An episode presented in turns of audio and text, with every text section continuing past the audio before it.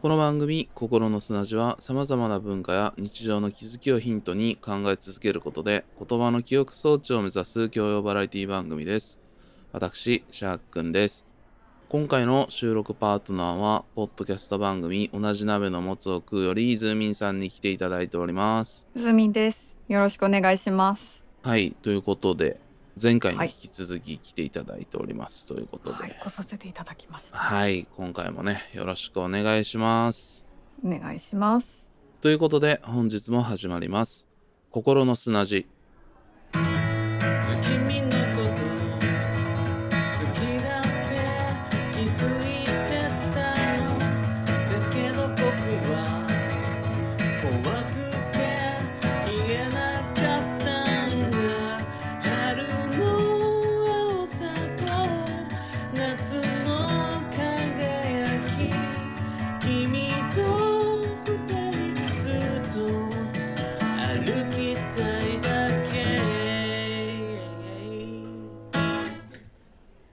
今回なんですが「うる星やつら2ビューティフルドリーマー」というアニメ映画84年のアニメ映画を主にトークしていきたいなと思っておりますはい。うる星やつら自体はみんな知ってるかなと思うんですけどもうーん。ズミさんは高橋留美子という人の作品見たこと、読んだことあるもんってありますかね？犬夜叉だけですね。僕たちね世代的にはもう完全に犬夜叉世代はい。アニメもやってましたし。そうまあ余談ですけどもあの成人式の時にはい。女性が主につけられている白いふわふわみたいなやつあるじゃないですかはい、ありますあね。れを僕たちはあの通称殺生丸って呼んでたんですよ、ああ、そのはい。犬夜叉に出てくるキャラクターの殺生丸っていうのがつけてるんですよね ああ、そうですね。確かに。そうなんであ殺生丸のやつみたいうんうんうなん感じ言うぐらい、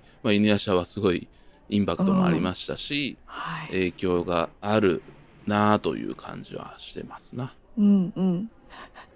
今回これ、まあ、原作が高橋留美子さんはい。で、えっと、監督は押井守監督うん。っていう監督で、こちらも有名なねアニメ監督で代表作って言えば広角機動隊ゴースト・イン・ザ・シェルイノセンスという広角機動隊のアニメ映画とかあとはパトレイバー劇場版の2作とかうん。とかあとはスカイクロラかはい。とかがまあ監督された作品としてあるんですけどもうん押井守監督作品みたいなので見たことあるやつみたいなのはありますかね？はい、今もう名前が出た広角機動隊とスカイクロラを見ました。ああ広角機動隊はイノセンスとゴースト・イン・ザ・シェルどっちも見てる？ゴースト・イン・ザ・シェルだけですね。見たことは全然あるって感じなんですねはい。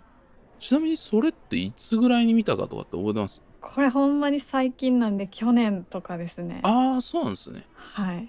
それは何かきっかけがあってみたいな感じですか？あのもともと私サイコパスっていうアニメ作品がすごく好きで、はいはい。でサイコパスはその広角機動隊をこう元に作られてるようなうん。内容的にも似てるところがあるっていう話を聞いてあじゃあちょっと見てみようかなと思ってうん。見たのがきっかけですね。そうですねあれもはい実際、えっと、元広監督が総監督に入ってたりとかはい。で制作がプロダクションアイジャンでまあもろうーん。まあ、どっちかというと神山監督が監督したアニメ版のスタンドアローンコンプレックスが一番近いかなという感じはするんですけどああそうですね。うんうん。やっぱりその推し版広角以前以後ぐらいのねぐらい影響力があるもんなんでサイコパス見たことあってたどるっていう人も結構いるんじゃないかなと思います、うん。同じよに。いと思います。いう感じでございまして。そういうお二人原作者が高橋留美子さんで84年なんで当時27歳。おお。すごい。押井守監督は当時33歳でございます。若いですね。うん若いんですよ2人ともねうん。作った時が。で「うる星やつら2ビューティフルドリーマー」じゃあどういう作品やねんっていうことをちょっとあらすじを紹介させていただこうかなと思います、学園祭を翌日に控え準備に大忙しの友引高校。あたるたちも学校に泊まり込んで作業に追われていた。そんな中あたるたちの担任温泉マークと養護教員のさくらは学園祭の前日が延々と繰り返されていることに気づき全員に帰宅を命じる。しかし友引町はすでに異常事態に陥っていた。というあらすじの作品でございましてテレビシリーズがあってその後の劇場版2作目っていうのが本作なんですけど、えっと、ずっと学園祭の前日っていうのがなんかループしてるぞみたいなことに気づいてどうのこうのっていうお話ですね。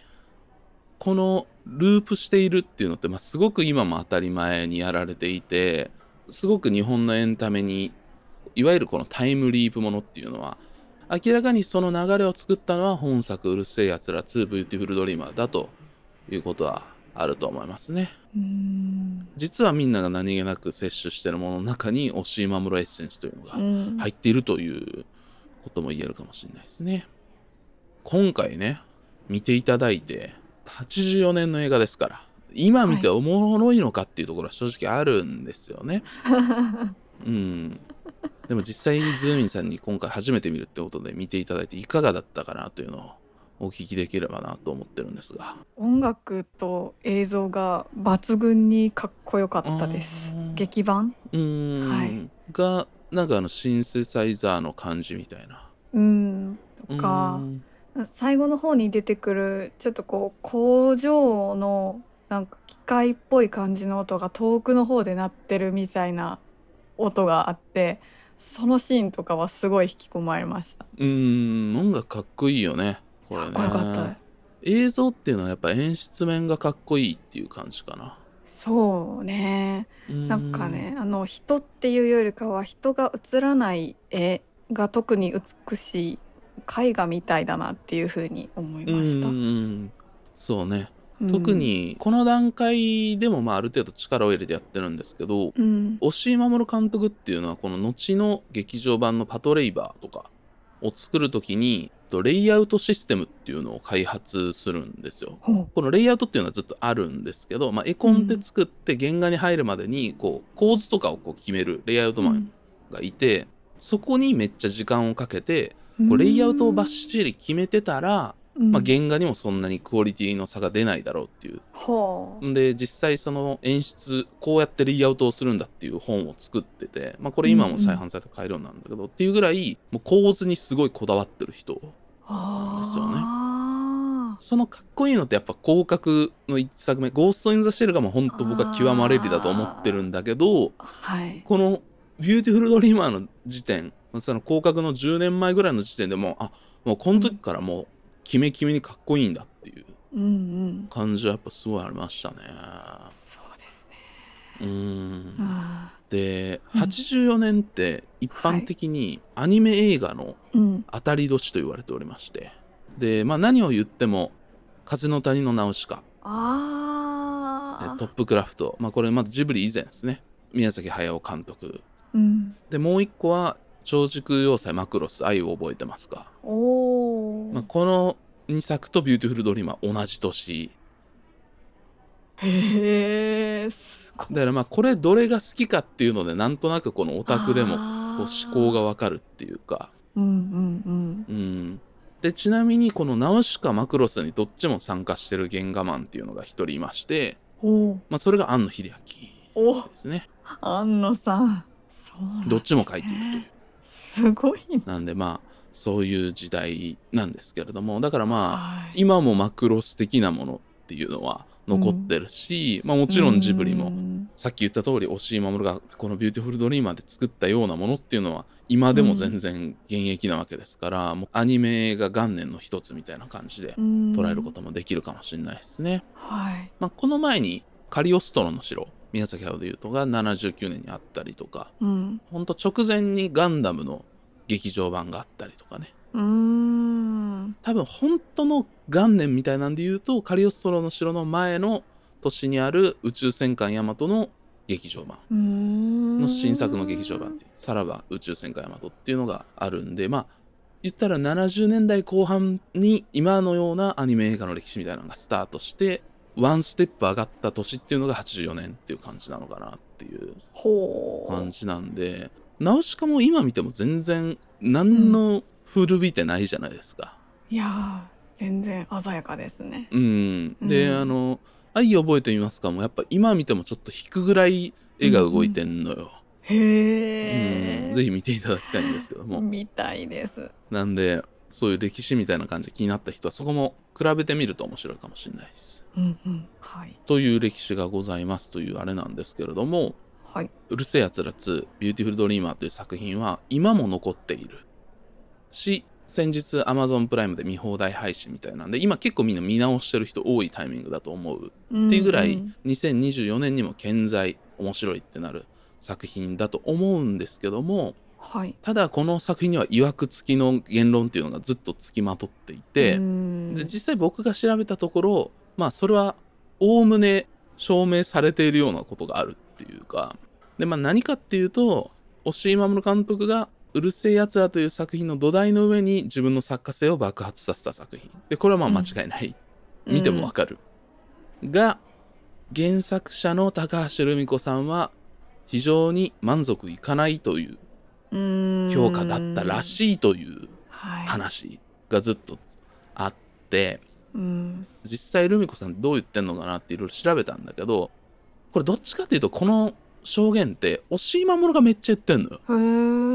原作者は気に入ってないんですってもういろんな書籍で言ってるんですよ正直この言説については押井守が結構悪いと僕は思ってるんだけど でも、えっと高橋留美子さんも84年に出てる対談本に平井和正さんっていう SF のね、はい。有名な作家さんと対談されてて「えっと、語り尽くせ熱愛時代」っていう本なんだけどそれで自分が作ったものがアニメになってどうだったかっていう話をしていくんだけどうん「ビューティフルドリーマーはどうだったですか?」って聞くと高橋さんは、あれはあれで押井守さんのうる星やつら私のじゃないということねって言っててうん。で1作目が「オンリーユー」っていうタイトルなんだけど「オンリーユー」なんかは手を叩いちゃったんですけどもあの後で見るとちょっと難しいというか私は子供のためのアニメや漫画が好きだということですから押井さんという方の才能は十分に認めてるんだけどこれは私のじゃないという気持ちがつきまとうんです。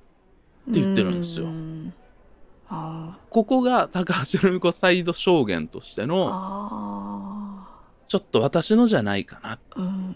とは言ってるんですよね、こう残ってる証言、ただこの本に書かれてるから100こう高橋さんが言ったかっていうとこれも怪しいと僕は思っていてうん。書き起こした人がニュアンス足してる場合もあるしそうですね。そうそうそうまあただうん本として残ってるもんとしてはこうあってで結構まあ時間が経ってうん。本当に2020年とか、まあ、ほんま最近とかにうるせえやつらの今新アニメっていうのが新しい版のうん。アニメっていうの。のが、あのラムちゃんを上坂すみれさんがやってみたいなのやってるんだけど、まあ、はいその時あたりにちょっと突っ込んで聞いてる人いるんですよね。おお。で押井さんってとなんか仲悪いみたいに言われてますけどみたいなところを突っ込んだ時にまあなんか言われたりもしますよねみたいな。うんうん。なんか別にそんなことないんですけどみたいなことはおっしゃってたりはするんだけど、うん。まあただ何十年も経った後ですかそうですね。っていうのもあるし。うん。うん、押井守サイドの証言としては、まあ、押井さんのファンってすごい強いファンダムがあって、あのファンサイトに「野良犬のねぐら」っていうすごいファンサイトがあってそこに書いてあるトークイベントのレポートっていうのから引用するんですけどこれ2003年東京国際映画祭の2003年のトークイベントのからの引用なんだけど、うんうん。高橋留美子と僕の印象がよく似ているらしいんですよね。兄弟みたいだと。冗談じゃないと。2人ともかなり怒ってた。初号の後これ初号死者っていう一番初めのね、関係者の死者ですね。原作者の言葉をいただく儀式というのがあるんです。監督にとっては裁判みたいな席なんですが「オンリーユー」の後原作者が何を言ったか覚えてないけど2本目はすごかった。人間性の違いです。その一言言って帰っちゃった。これは自分の作品じゃないと言いたかったんですね。そうなのかもしれないけど。っていうふうに言ってるっていうレポートがト残ってて。うん。でこれだけだったらまだあれなんだけどマジであの押井守が喋ってるだけの本っていうのがまあ年に1回ぐらい出るんですよ、あ、そんな出るんですか？もうめっちゃ出るんですよ。あの押井さんってめちゃめちゃ語りたい人で。ああ、そう映画の批評とかもめっちゃ面白いしまあいろんな人の悪口とかがすごい上手くてめっちゃ面白いんだけどうんでそういう本も僕はまあ毎回読むんですけど。定期的にこの話はします。ああ。なんで押井守はめっちゃ言ってる。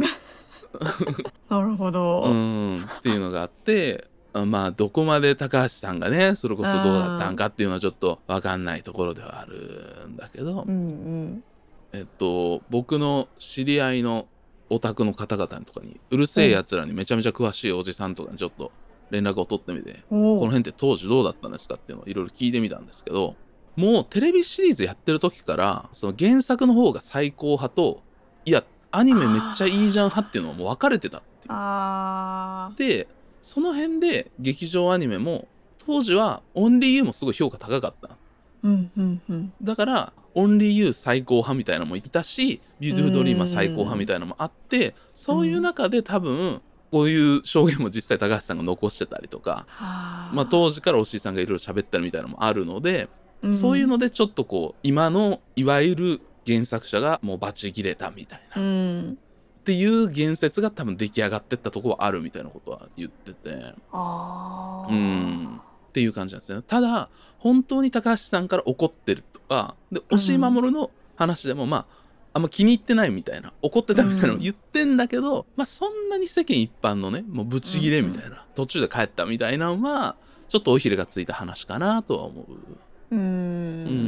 ん原作者と映画っていうのは、まあ、こういう作品関係の作品っていうのでうんただ僕今回のエピソードで喋りたいのはうん。後に高橋さんはもうすぐこの「ビューティフルドリーマー」にアンサーを作品作品で返してると僕は思っていて、うん、っていうのがあるんでやっぱ高橋留美子はすげえなと。でまあそこでまで突っ込んでほしい守もすごいけどなんかそういうのねすごい思ったりしてるんです。なんで、うん、その辺の話を最後にするんでよかったら最後まで聞いていただければなと思います。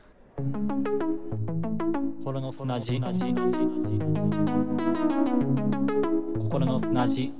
でえちょっと押井さんの話高橋さんの話っていうのをそれぞれ話していきたいんですけども、はい、高橋留美子さんというのは57年新潟の生まれの漫画家さんでございます、はい、78年「勝手なやつら」でデビュー。なんで当時、うん二十歳ですね。でデビューしてて、まあ、この頃の漫画家さんは普通に中学生デビュー高校生デビューとか当たり前なんで。はあ、まあそれでも早いっていうところなんですけれども、うんうん、代表作としては「うるせえやつら」「メゾン一国」「ランマ二分の一」「犬夜叉」などね、うん、いろいろあります。高橋留美子さんの作品の世界観みたいなことを、えっと、しばしば「ルーミックワールド」ってひらがなで言うことがあって、うん、えっと、初期の短編集とかのタイトルみたいなのにも用いられてたりとかしてる感じでして、単行本の世界累計発行部数は2017年には2億部。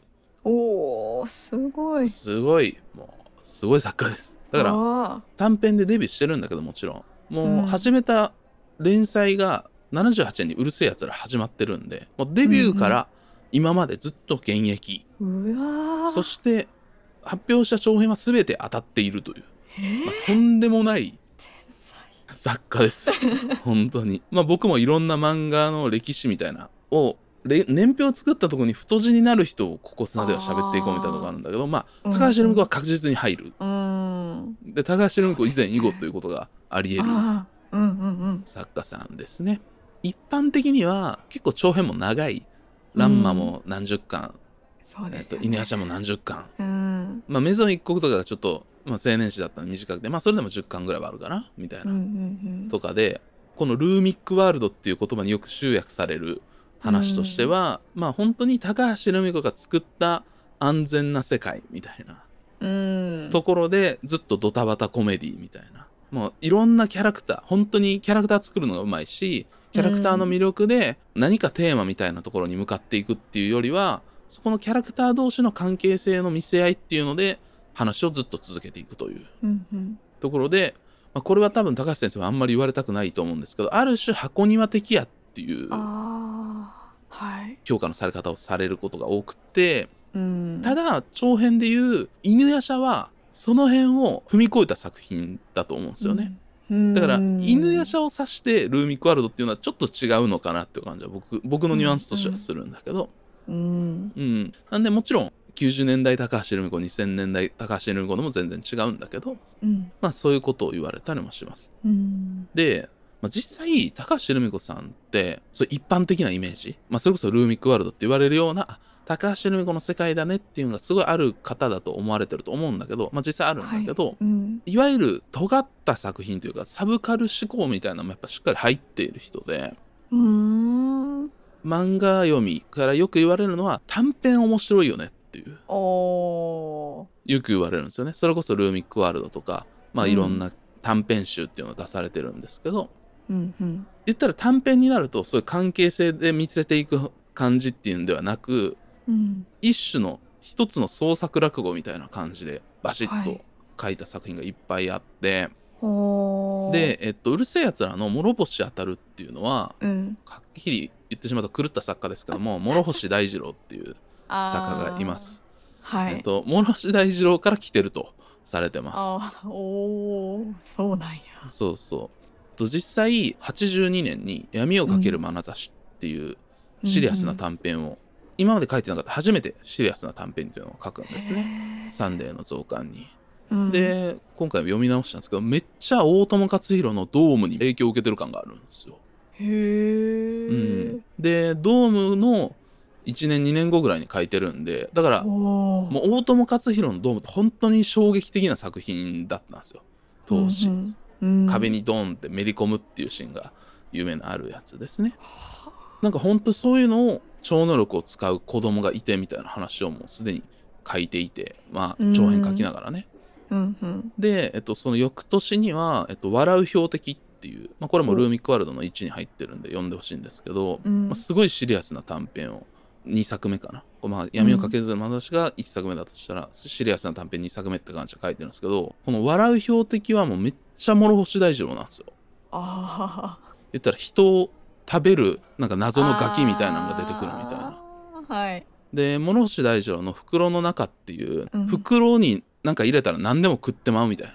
ほうほう。だからいろんな動物とか入れても食ってなくなっていくみたいな。でそれをこう見るんがこう趣味みたいになってしまうみたいな、まあ、めっちゃ怖い話があるんだけど それを彷彿とさせるようなガキみたいなのが出てくる。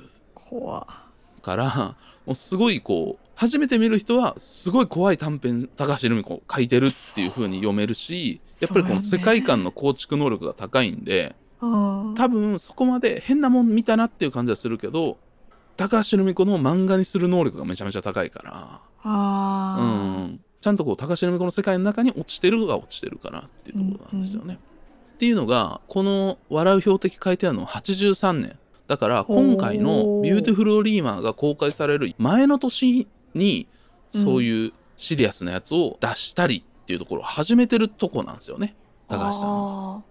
すでにこの時も言ったらアニメ映画になるぐらいだから「うるせえ」とかはめちゃめちゃブームなわけ。すごい売れてるわけ。うんうんでまあ20代。うんっていう感じで、まあ、多分求められてるもんみたいなのも多分あるし実際まあそういう「うるせえ」と「メゾン一国か当時だと」を書いてる中でこういう実験的な短編も書いてるっていうとこだからすごいこうチャレンジングなことをしてる時期なんですよね。うーんでその時に言ったら「ビューティフル・ドリーマー」っていうのは原作にも対するちょっと批評精神みたいな、まあ、それこそルーミック・ワールド批判的なとこが入ってるっていう。ちょっと挑戦してるところに押井守から刺されてるんですよね。だから高橋さんがもしそういう否定的なリアクションをしたっていうのはいや、うん。私もそういうそうじゃないもんをチャレンジしてるのにみたいな気持ちもあったんちゃうんかなって僕はすごい思うんですよね。うーうん。ん。そうね。っていうところがねまだ27歳とかですから。いやそう。うん。やそういうとこはあっただろうなっていうふうには僕はすごい思うんですよね。なんで、うん。まあ、今回の「ビューティフル・ドリーマー」見て言ったら、うん。ルーミックワールド的なのがちょっと批判されてる。うん。こそビューティフルドリーマーの本当に最後のセリフっていうので、まあ、夢から抜け出したラムちゃんと当たるがやっぱりこうドタバタみたいな、うんうん。お前のこと愛してるなんてその言ってねえよみたいなダーリンみたいな電撃バーンって食らってで、うん。外にいた工事してるやつらが、まあ、あいつらには進歩とか成長とかもねえもんなみたいな。またやってるからみたいな感じででまた無邪気が、まあ、あの人らと付き合うのは大変ですわみたいな感じで終わんの。よはいはい。うん。だからまあすごいそのルーミックワールド批判っぽい終わりにめっちゃ見えるんよね。うん。で僕からするとそこは、えっと、ルーミックワールド批判でももちろんあると思うけどアニメを作ってる自分たちとかそういうダラダラしてしまう生活みたいな自己批判でもあるとも思うから、まあ、全部が全部そうじゃないだろうとは思うんだけど、うん。うん、でもやっぱ最後にセリフでバッて言われるとちょっとこう、はあとは多分なると思うねんな。ですね。ううん。ん。そう実際チャレンジのようなことしてるのに短編で、うんっていうところもね僕あったんちゃうんかなってね勝手な解釈ですよこれも。とはね思ったりもしてます。うん。で一方押井守監督、はい。51年東京都大田区生まれ77年にタツノコプロダクションに入社当時26歳、うん。ラジオの仕事やってたんやって。え大学卒業して。そううん。で1年ぐらいで辞めちゃうんだけど。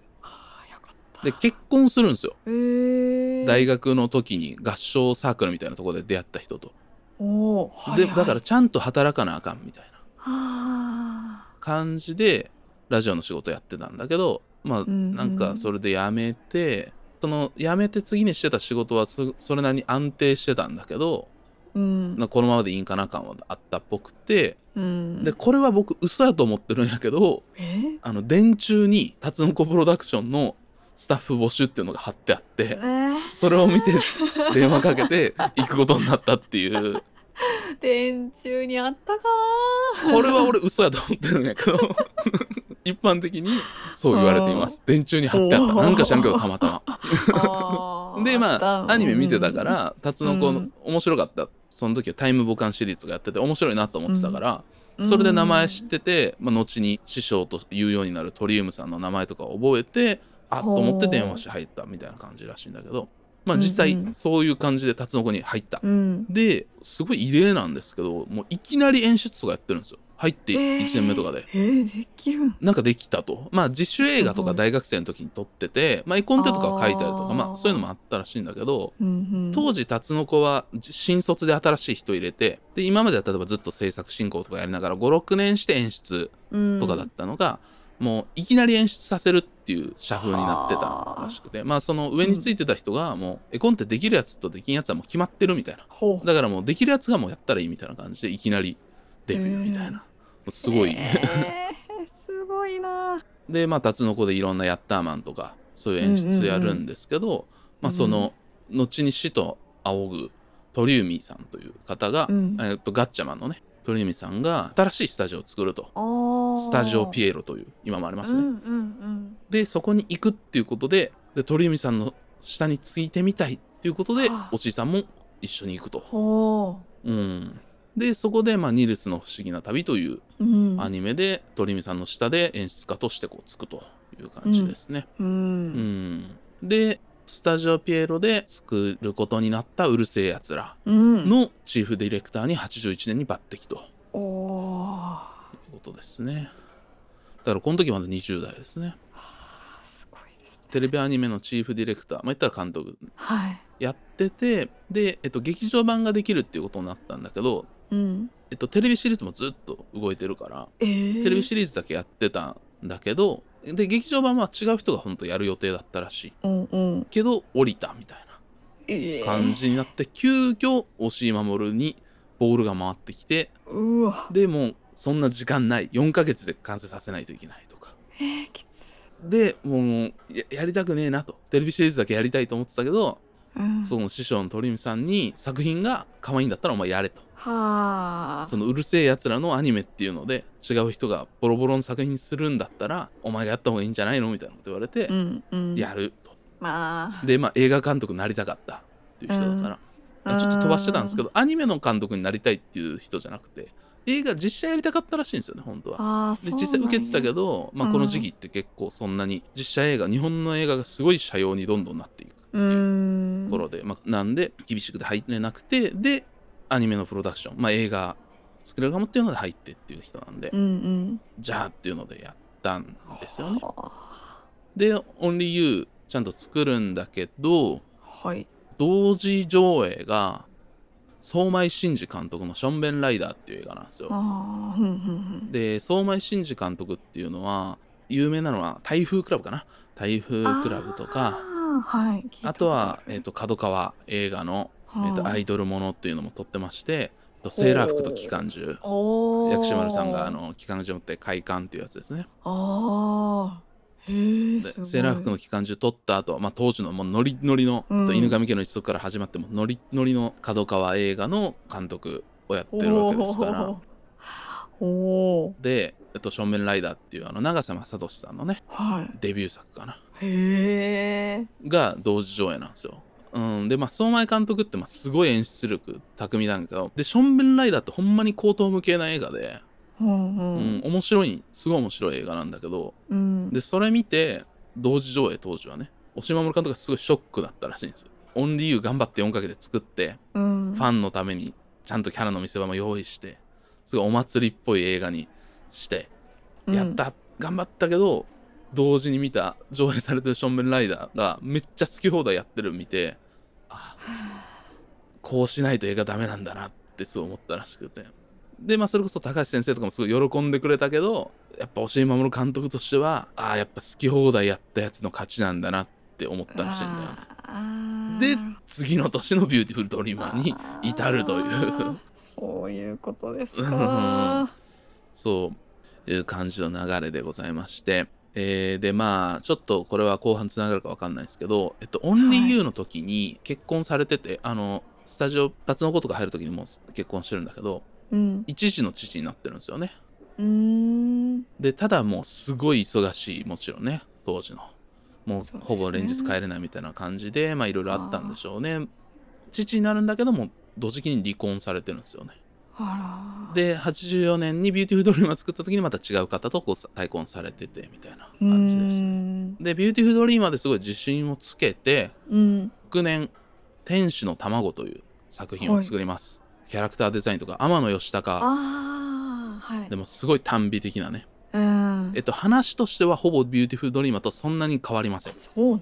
ただそんな天野喜孝のキャラクターがキャッキャキャッキャしてくれるわけはないんで、うん。えっと、20分ぐらいセリフがなかったりとか何を見てるかもうより観念的な作品。もうすごいああもうそういうものを作るんだと。うんうん生き切ってしまったわけですね。うん。うんでその結果3年間干されます。押井守監督は、もう何もやらせてくれないという状態になってパトレイバうんーとかでまあ復帰みたいな感じではあるんですけど、で天使の卵の前に押井版ルパン三世っていうのが本当はある予定でした。あら。カリオストロ79年の次に押井版ルパン三世っていうのがある予定だった。でそれは東京ムービー今のトムスエンターテインメントですね。から、うん。えっと、初め宮崎駿に話が行ったと。うん。当時宮崎駿の二馬力っていう個人事務所やってたんですよ。でそこに押井守監督もいてうん。ビューティフルドリーマーの後にスタジオピエロ辞めるんでねうんうんそこで宮崎駿が押井さんでやりましょうっていう感じで仕事を振ったっていう話なんですよね、うんうんでこれも多分みんな知ってると思うんですけどもうカリオストロの段階で駿はもうルパンはもう今の時代には無理やろうと思ってたらしい。宮崎高畑コンビでやってる時とかは、まあ、景気がこうグーンって上向いてる高度経済成長の時代だったからこう、うん。お宝をこう盗むみたいなのに夢があって見れるでももう79年とかだと何かを盗むみたいなロマンみたいなのももうないだろうと思ってたらしいんですよね。でカリオストロで何を盗むかって考えたところ宮崎駿は少女の心を盗むというはあ。ことにして終わらそうとしてるんですよね。これで最後だって。最後に盗むのは心だって。もうそれ以上盗むのないだろうっていうので終わらそうとしたというはい魂胆があはいったとか、なんとか、まあ、これは後でいいように言えるんで後からつけてる話もあるやろうなと思うけどまあそういう話だったらしいです。でもやっぱり映画版ルパン作りたい。おおでも俺はもう言ったら蹴りをつけた。うん。から、うん。まあ、これはいろんなあんたが蹴りをつけろって言って押井さんに振ったとか。で押井守が考えたルパン三世っていうのは、えっと、虚構を盗む。虚構？わかんないでしょ。虚構？虚構を盗む、盗めるもんなんですかね。えっと、具体的には天使の化石を盗む、ほううーん。わからん。わからんな。この感覚一般的な感覚なんで大丈夫ですけどまあであのまあ言ったら、えっと、ルパンっていうのはそもそも存在するんかっていう話にしようとしたわけですよ、はあ、うん、なるほど。でもそんなん許されるわけないんで。うんなんかちょっとやばいと思って無茶言った説がいろいろあるんだけどうんうね、ん。でえっ、とまあ頓挫して天使の卵を作ることになる。でまあその辺の天使の化石がどうのこうのみたいな話は天使の卵の中にちょっと入ってる感じはするんだけどね。う、んうんううんとか、まあ、後のパトレイバーとかにもあったりするしっていう感じはするんですけどまあそんなこともありました。はい。みたいな感じでございます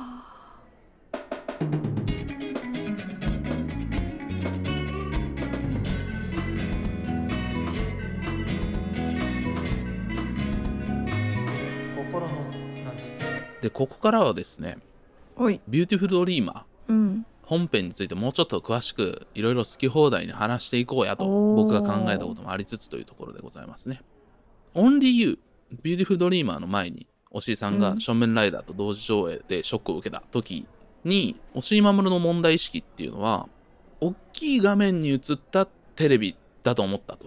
映画館でかかってるけど。だからアニメ映画じゃないっていう。うんまあ映画館でもちろんかかってるし映画って言ったら映画なんだけど多分これは作品として映画というものが持つ快感原則というか核というかなんかそういうものが多分ある。ただ自分はテレビシリーズをずっとやってきて初めてアニメ映画を作った時にテレビを流してしまうだけの作品にしてしまったと思ったと。はじゃあアニメはどう映画にするんかっていうことがこの時の問題意識にあったという。ーうーん。で多分参考にした作品って2つあってほで1つはカリオストロの城だと思うんですよ。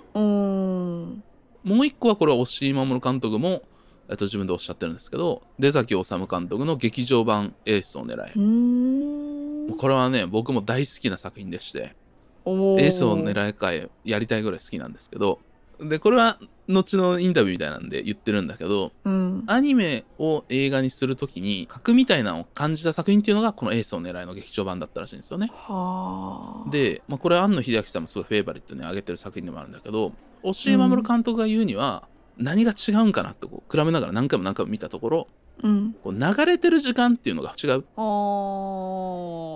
俺の解釈なんだけど流れてる時間が違う。うんうんおおはてってなるんやけど、うん。俺の解釈ではアニメって全部書かないといけない動かないじうんゃないですか。やっぱりどうしても動かすものっていうにはストーリーの進行と同じ流れになりがちだと思うんですよね。うんうん。がもちろんその関係ないモブの人みたいなのは言ったら止まってることが多いでそれが映画というものの奥行きと相性が悪い。あだテレビ的なこうストーリーが流れていくっていうのを見させられてるっていう感じになる。で実写だとやっぱさ勝手にそういうもんが取れるから時間がもちろんんみんな流れてる時間が違う。まあそれは演出でこうそれをちゃんと意図しないといけない。コントロールしないといけないんだけど、そういうものは取れるんだけどアニメの場合は書かないといけないし動かさないといけないところがあるっていうのを多分意識しててうん。だから、えっと、今回の、えっと、ビューティフルドリーマーとかでもやっぱこうみんながわちゃわちゃわちゃわちゃ初めにしてるシーンとかっていうのは、みんながこう準備してる右に行ったり左に行ったりとか、うんうん。それぞれが違うことをして、えっと、違う目的で動いてるみたいなのを多分オープニングですごい表現してて、うんうん。その辺は多分流れてる時間が複数あるっていうことだと思うんですね。言ったらはあ。モブシーンみたいなモブみたいなものをちゃんと描く時間を本当に作るっていうこのストーリーのための時間じゃないっていうことが多分あるんですよね。うん。で押井守監督が言ってるので言うとその劇場版エースを狙いでダブルスでお蝶夫人と岡ひろみという主人公が試合に出るところでヘリがブーンって途中通るんですよね。おー。ヘリがね。ヘリのこう望遠のヘリのショットみたいな感じになってるんだけどうんだからそこが多分そういうこのテニスの試合が始まるってところに関係ないヘリがこう流れていってこう遠くになっていくっていうシーンがあって、まあ、すごいかっこいいシーンなんだけど、う、うん、いやそこが多分その流れている時間が複数あるっていう話で。ほ劇場版エースを狙ってオープニングがすごい面白いんですけどううんうん。猫がこう近づいてきてでピンって音鳴って「私岡ひろみ」みたいな。一瞬で自己紹介してはいバンっていくっていうとこあるんだけど、うん急に暗転してエースをねらえって出る瞬間めちゃめちゃかっこいいんですよね。これが映画だって感じがするんだけど、ズーミーにもちょっとそこだけ見てもらったんですけど、今回は。いましためっちゃかっこよかかったっこいいよね。であそこの感じっていうのが、えっと、ビューティフルドリーマーにも始まってて、いやわかるいきなりこう、まず鳥が飛んでるんですよ。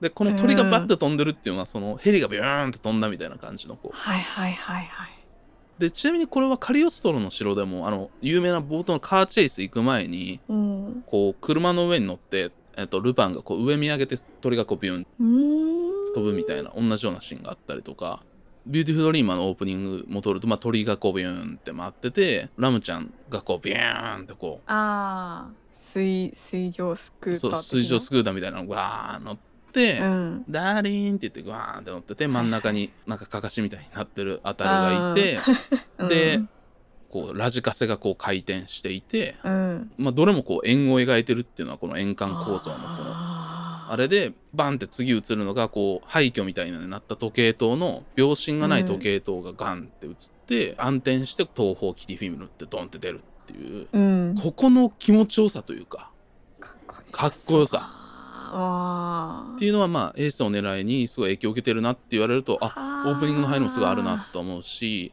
なんかすごい、うんうんうん。あの言ったらドーンってうるせえやつらって出ないんですよね。うん。しオープニング曲みたいな全然前世みたいなのオープニング、うん。アニメのオープニングですよみたいなのを入れるっていうオープニングの方法もあると思うんだけどそういうんじゃない、うん。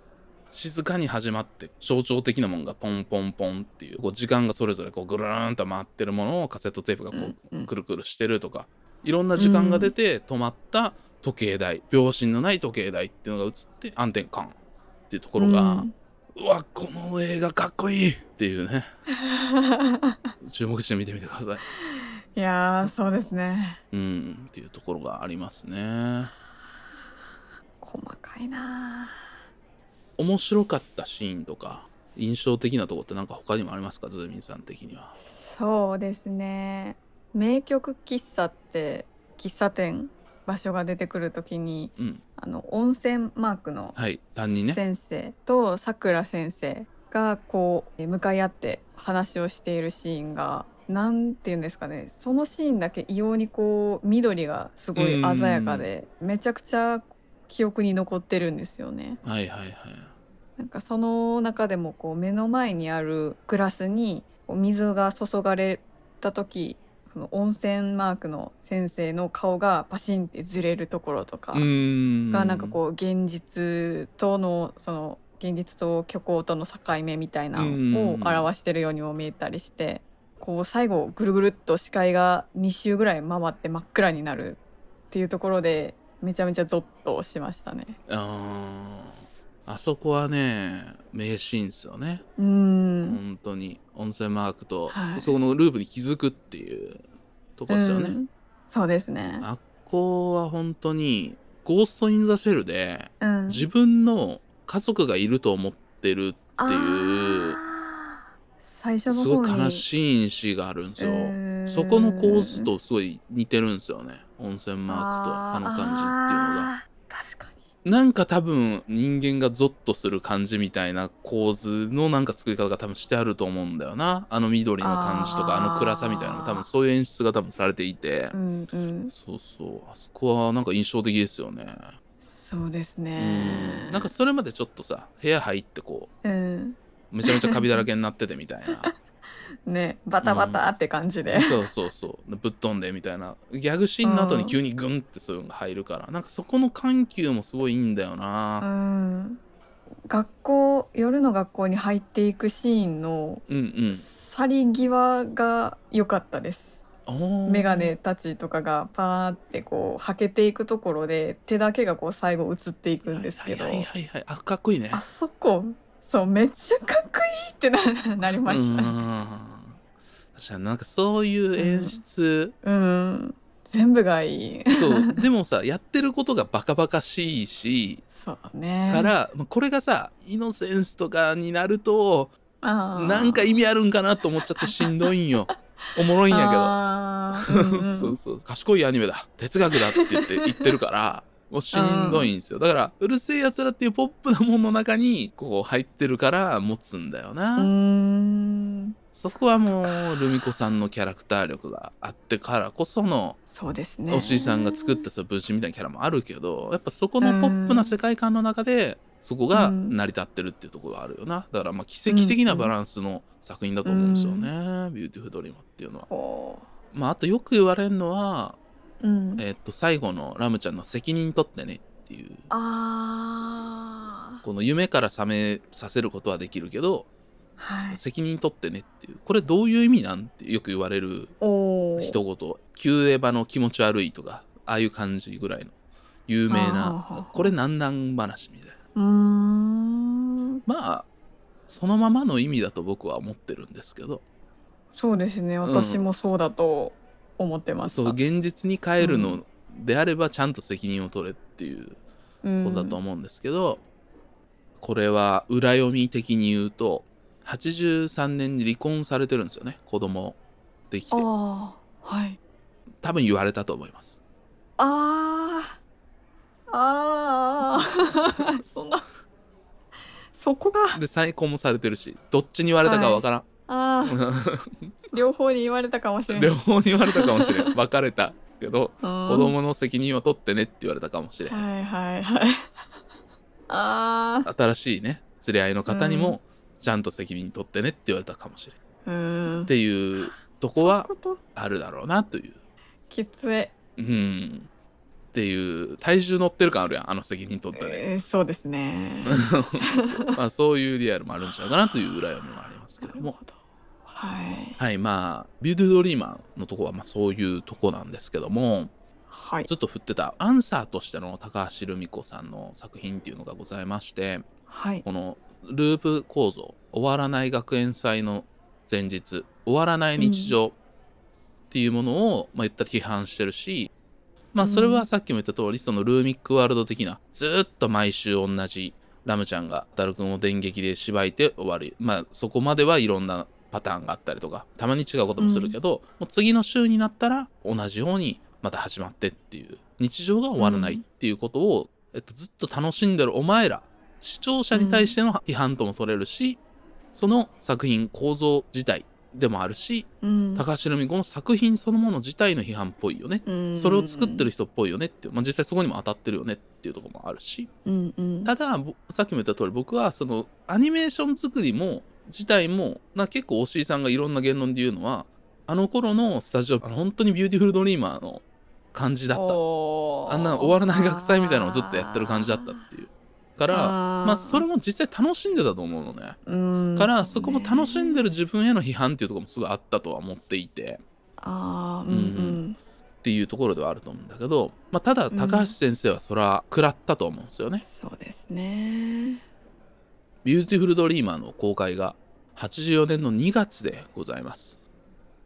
84年の8月に高橋留美子さんは人魚シリーズというおこの時はまだシリーズ化すると思ってなかったと思うんですけども、えっと、うん。紹介したようなシリアスな短編を書いてきた連なりの中で人魚は笑わないといううん。短編を書くんですね。はい。でこれは言ったら人魚の肉っていうのがあってそれを食べたことによって永遠の命っていうのを持ってしまった青年、ユータっていうのとあとまあ同じように食べさせられた少女マナっていうこの2人を運命を描いた電気シリーズなんですけども、うんこの言ったら不老不死のキャラクターしかも死ななくなってしまったっていうキャラクターを高橋さんはここで書いてるんですよ。うんなんかここは僕すごい終わらない日常って言われたことへのアンサーなんだろうなずっと思ってるんですよね。はい。だから一般的に言われてるようなビューティフルドリーマーやったが原作者の高橋さんバチギレみたいなすごいそういうレベルが低いなと思っててそこは。うんいや高橋留美子ちゃんとこれ作品で返してんだよアンサーっ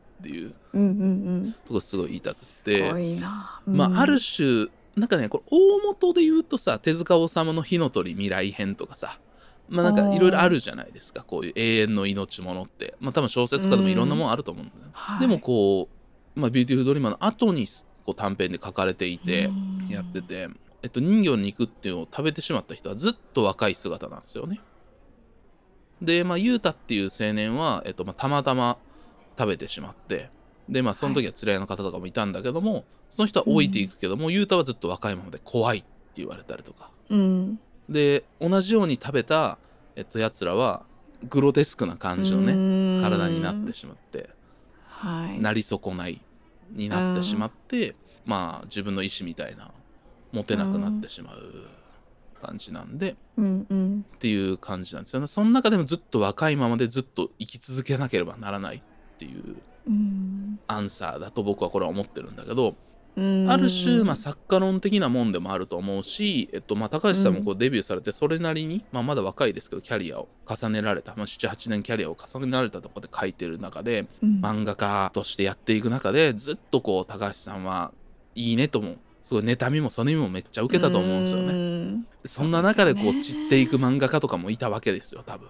うん。でもでもいきなり連載やめますって言われへんしずっとずっと高橋留美子のままでずっと戦い続けてくださいっって言われてるわけじゃないですか。で実際まあ何年間も同じ話を、うん。終わらない日常の話を書いてるっていうところにすごい僕は高橋留美子のその気持ちみたいなのがそれ乗ってるなと思うんですよね。ずっと若いままで一回死んだと思ってもまた生き返ってすぐこう傷をし受けても治ってしまう。うん。生き続けなければならない。っっていうのはまあイコール連載を続けなければならない。あ気持ちも乗ってるだろうし。だから、そういうそういう結構ね高橋さんのまあ犬夜叉とかでも後にねこの辺の話は犬夜叉にもつながってくるなとは思うんだけど全然死なねえ敵がいるっていう、そいつをやりに行くっていう話だから。うーん。そっかそっか。だからずっと私もルーミックで遊んでるわけじゃないっていうことを言ってるんだと思うんですよ。あ殺そうって刺してきたやつもあって傷を受けるし痛みを受けるし首を落とされたら死ぬんだけどーうん。そうじゃない場合はもうめちゃめちゃ致命傷でも生き続けなければならないっていう。うん。はあこのマナっていうのは、えっと、歩けないんですよ。そうですね。なんか足になんかねつけられてて。まあこれは手塚治虫の綾子とかその辺が多分イメージになると思うんだけど。うん。まあ、その辺もこう囲われてこう弱くしてずっとそこから出さないようにしてるみたいなのもさなんかすごいうん。大人にこうね囲われてる若い作家みたいなところもなんかこうちょっと感じるし。うーん。そうね。そうそうそう。ずっと同じ顔のばあさんたちは人魚の肉っていうのを食べたら、その不老不死になった人を食べるとその顔になれるんだよね。だからマナーが綺麗だって言って育ててて人魚にしてるのは自分たちをこうマナーを自分の顔にするためにあの育ててるっていうところがあって。いやだからこう搾取しようとしてやってるみたいなところがあって。うんそうなんかそこを作家論と考えるとすごいいろんなものを考えるしそうですね。ビューティフルドリーマーアンサーとして考えるとその老婆の人魚が噛んで真魚の顔になるっていうシーンがあるんですよね。うんだから噛んで自分を表現されるっていうのはこれはある種違う作品にされても同じ顔なわけやんかはいはいはいい。ラムちゃんは同じ顔なわけやんか。押井さんのラムちゃんでも。なんかそういうのを多分ねあ表現してるんだろうなって僕は思ってて。こう違うもんなんだけど私のこと噛んだら同じ顔で出るから他の人はマナだと思うよね、ううんうんうんうるせえやつらって書かれたら全部高橋さんの作品だと思うわよね。みたいな気持ちが乗ってるんだろうなって僕は思ってて。すごい作品うですね。んまあ見事ですよ。短編でここまで載せるのはうわ。そう。で本当に最後の締めのセリフが飽きるまで生きてみるのも悪くないよねみたいなことを言っていて。ここはもうそれこそあいつらは進歩や成長がねえからなみたいなもう付き合いきれまへんわ。ビューティフルドリーマーへの完璧にこれは僕はアンサーだと思っててもうずっと生き続けるしかないけどもう別に飽きるまで生きてみるのも悪くねえだろって多分言ってるんだと思うんですよ高橋先生は。はあ。なんかうーんおおなんかうーんうん応援しますっていう気持ち。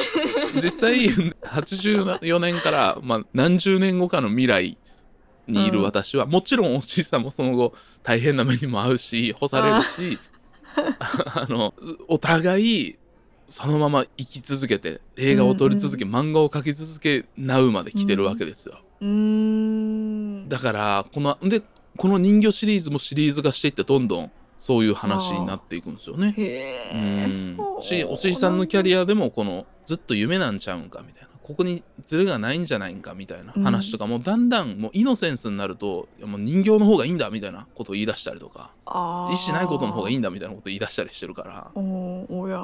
そうなんかその辺も今僕たちはこの作品からいくと未来人なのではい。あの人魚シリーズでありおしいさんの映画作品であり高橋さんの作品であり、っていうのを見てみると、まあ、すごいいろんなことがね見えてくると思うんでうん。めっちゃ面白いと思うんですよ。はというね 作品なんでぜひあのはい今見放題で「ビューティフルドリーマー」見る。これもマスト、マストなんですけども、ね。ぜひね、はい。人魚シリーズ人魚シリーズという名前で単行本になっております、今多分現行で買えるんだと3作かな。えっ、と人魚シリーズというので3作漫画がありますのでぜひビューティフルドリーマー読んだ後にうん。人魚シリーズも読んでいただいてうんうん。このレベルの高い作品と作品でやり合ってる感じというのをね。で前回話したような作家の尊厳みたいな話をちょっとここ今はなきにしちゃってるんだけど、もちろんそこはまた別でちゃんとこう守られないといけないところは守られないしそこに対して関わる人はちゃんとしないといけないんだけど、一作家同士の創作に創作を重ねるっていう形とか創作に対して創作でアンサーを返すっていう形ではこういう形があるよっていうことは僕あってまあすごいこれれはロマンティックに僕は消費してるしロマンティックに批評してしまったなという感覚があるんだけどもでも、こういうことはあるよっていう。うんうん。思想に対して思想でこう広げることで受け取り手はもっとこう考えることも増えるし、うん。僕はまあフィクションはフィクションだと思ってるんだけどもそこにうん。